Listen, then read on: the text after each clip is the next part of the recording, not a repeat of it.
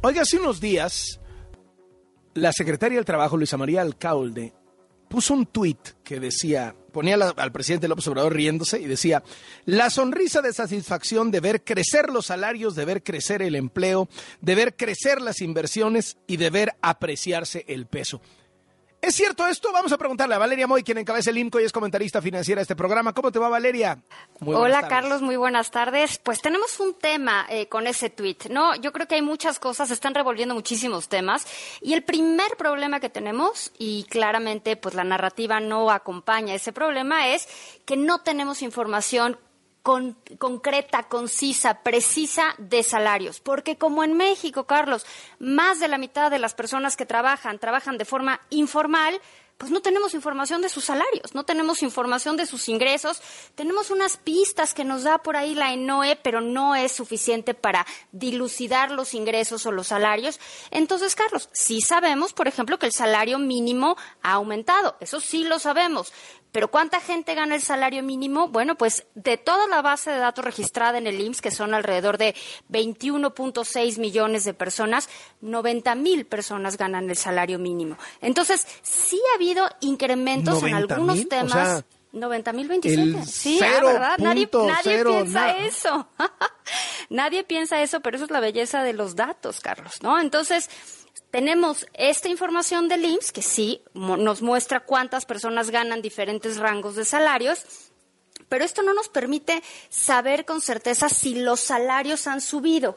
El IMSS también publica una base de datos por ahí que es el, salario promedio, el salario base promedio. Esta información solo se refiere, solo se refiere, Carlos, a los trabajadores que están registrados con el IMSS, que son, repito, 21.6 millones. Hay muchos más millones de personas trabajando.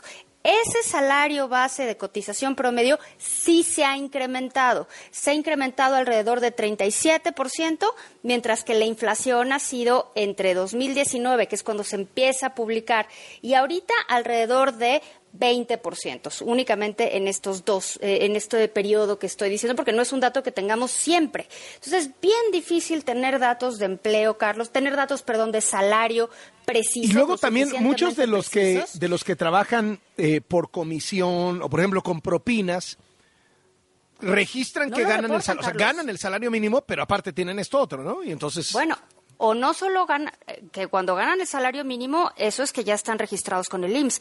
Hay una cantidad importante de trabajadores que no gana un salario fijo y que solo recibe las propinas. Eso, capturar eso, es bien complicado en la información que tenemos, sobre todo, pues porque, Carlos, más de la mitad, alrededor del 54% de la gente que trabaja, lo hace sin estas prestaciones. Y la información del ISTE, la información de los empleados del gobierno, pues tampoco es pública, Carlos. Entonces, me encantaría saber si ya subieron los salarios, me encantaría decírtelo con mucha claridad y sobre todo me gustaría decirte, sí, ya subieron muchísimo los salarios. Desafortunadamente no tengo la información que me lo permita.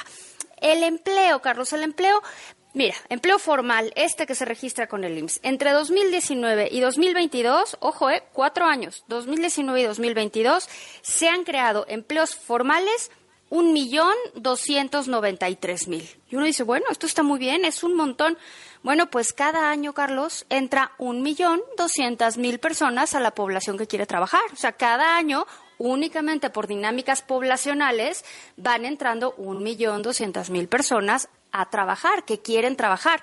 Entonces, crear un millón doscientos mil empleos, pues simplemente en cuatro años, pues te deja de lado más de tres millones de trabajadores. Entonces, sí creo que con el empleo tenemos otro tema. La inversión, Carlos, justo hablábamos de inversión el lunes y está en niveles de 2018.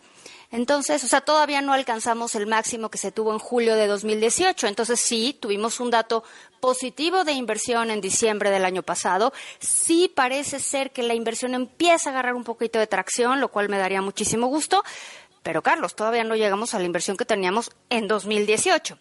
Y bueno, sí están muy contentos también por la apreciación del peso, de la cual hemos platicado muchísimo, Carlos, con este diferencial de tasas, que todo parece ser que se va a ampliar, porque hoy Jerome Powell dio un aviso donde dijo la Reserva Federal va a seguir subiendo tasas y eso va a presionar a Banco de México a que siga subiendo tasas. Entonces no deberíamos de esperar otro tipo de cambio mientras tengamos ese diferencial.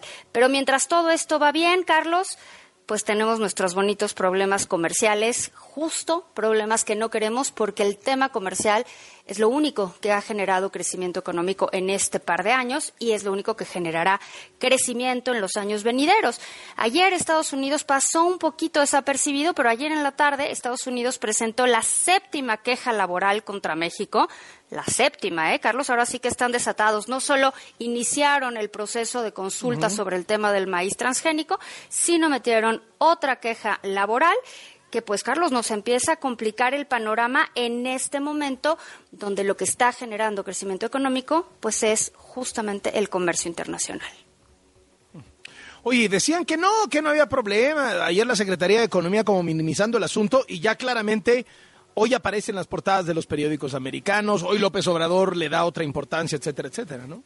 No, es un tema completo, es súper importante. O sea, sí estamos hablando de millones y millones de dólares, estamos hablando del ganado mexicano, o sea, estamos hablando de un tema bien delicado que quizás no es tan cercano a otras variables económicas de las cuales hablamos, pero es un tema que pone en riesgo no solo a cierta industria agrícola en Estados Unidos, pone en riesgo a la industria ganadera de México. Entonces, yo creo que hay temas bien delicados ahí y estamos abriéndolos de forma completa y absolutamente innecesaria, porque yo entiendo que hubiera otros temas donde necesitáramos resolver cosas, pero Carlos, esto no va por ahí, esto es completamente innecesario, no tendríamos por qué estar teniendo estos problemas comerciales. Y sí, el presidente hoy dijo en la mañanera que bueno, pues que pues si era necesario nos íbamos al panel. Pues claro, Carlos, cuando uno llega a los penales no es que nadie quiera, es que pues llegaste, ¿no? Llegaste a los penaltis y pues ni modo. A nadie le conviene un panel, Carlos. A nadie le conviene un panel. Nos conviene ponernos de acuerdo antes de que esto crezca. Muchísimas gracias, Valeria. Estamos al pendiente.